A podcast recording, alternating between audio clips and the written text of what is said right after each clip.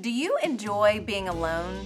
While I do adore being where the people are in any given situation, I do come to a place I need alone time.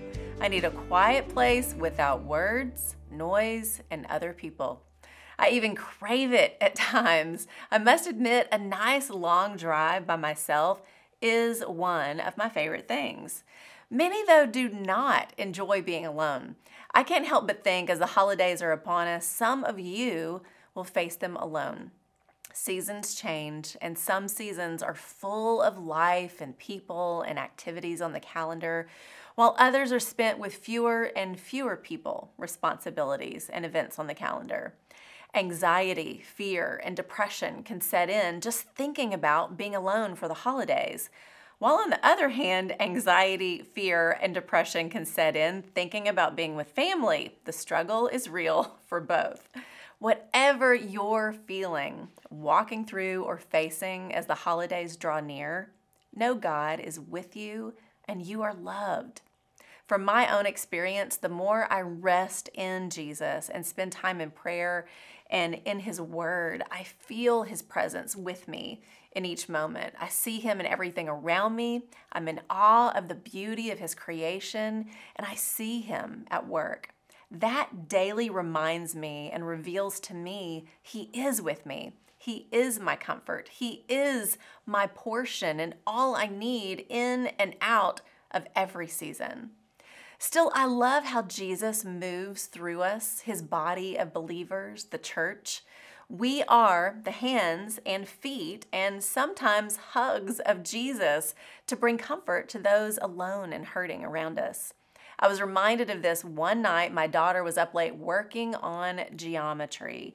I saw her light on and couldn't go to sleep thinking about her working away all alone. I went upstairs and asked if she needed some help.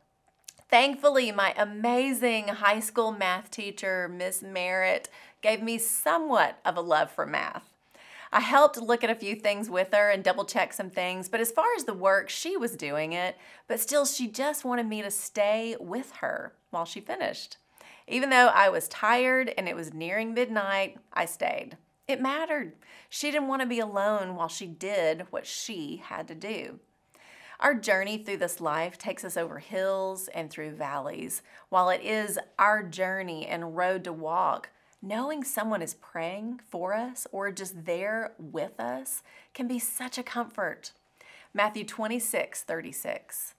Then Jesus went with his disciples to a place called Gethsemane, and he said to them, Sit here while I go over there and pray.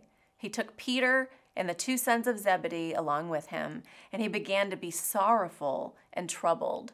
Then he said to them, My soul is overwhelmed with sorrow to the point of death. Stay here and keep watch with me. Jesus is feeling the weight of the path before him. His soul was overwhelmed with sorrow. He brings his inner circle of friends, Peter, James, and John, into the garden to pray and keep watch with him. What happens next is not once, not twice, but three times he comes back to find them asleep. The spirit is willing, but the flesh is weak. He wanted them with him. He wanted the comfort and prayers of his friends. Even as they fell short in their weariness, the Father was with Jesus as he prayed, Not my will, but thine be done. If you're struggling this season, lay your burdens and worries down at the Father's feet like Jesus did in the garden. Maybe you could be the one to reach out to someone who may be hurting and alone. You don't have to fix anything or have to have the right answers to what they may be facing, but by simply being with them, you are being the hands and feet of Jesus. That's the truth. Remember, He is God with us. So let's take time to be with someone today and share the love and peace of Christ this season. I'm Lori Klein.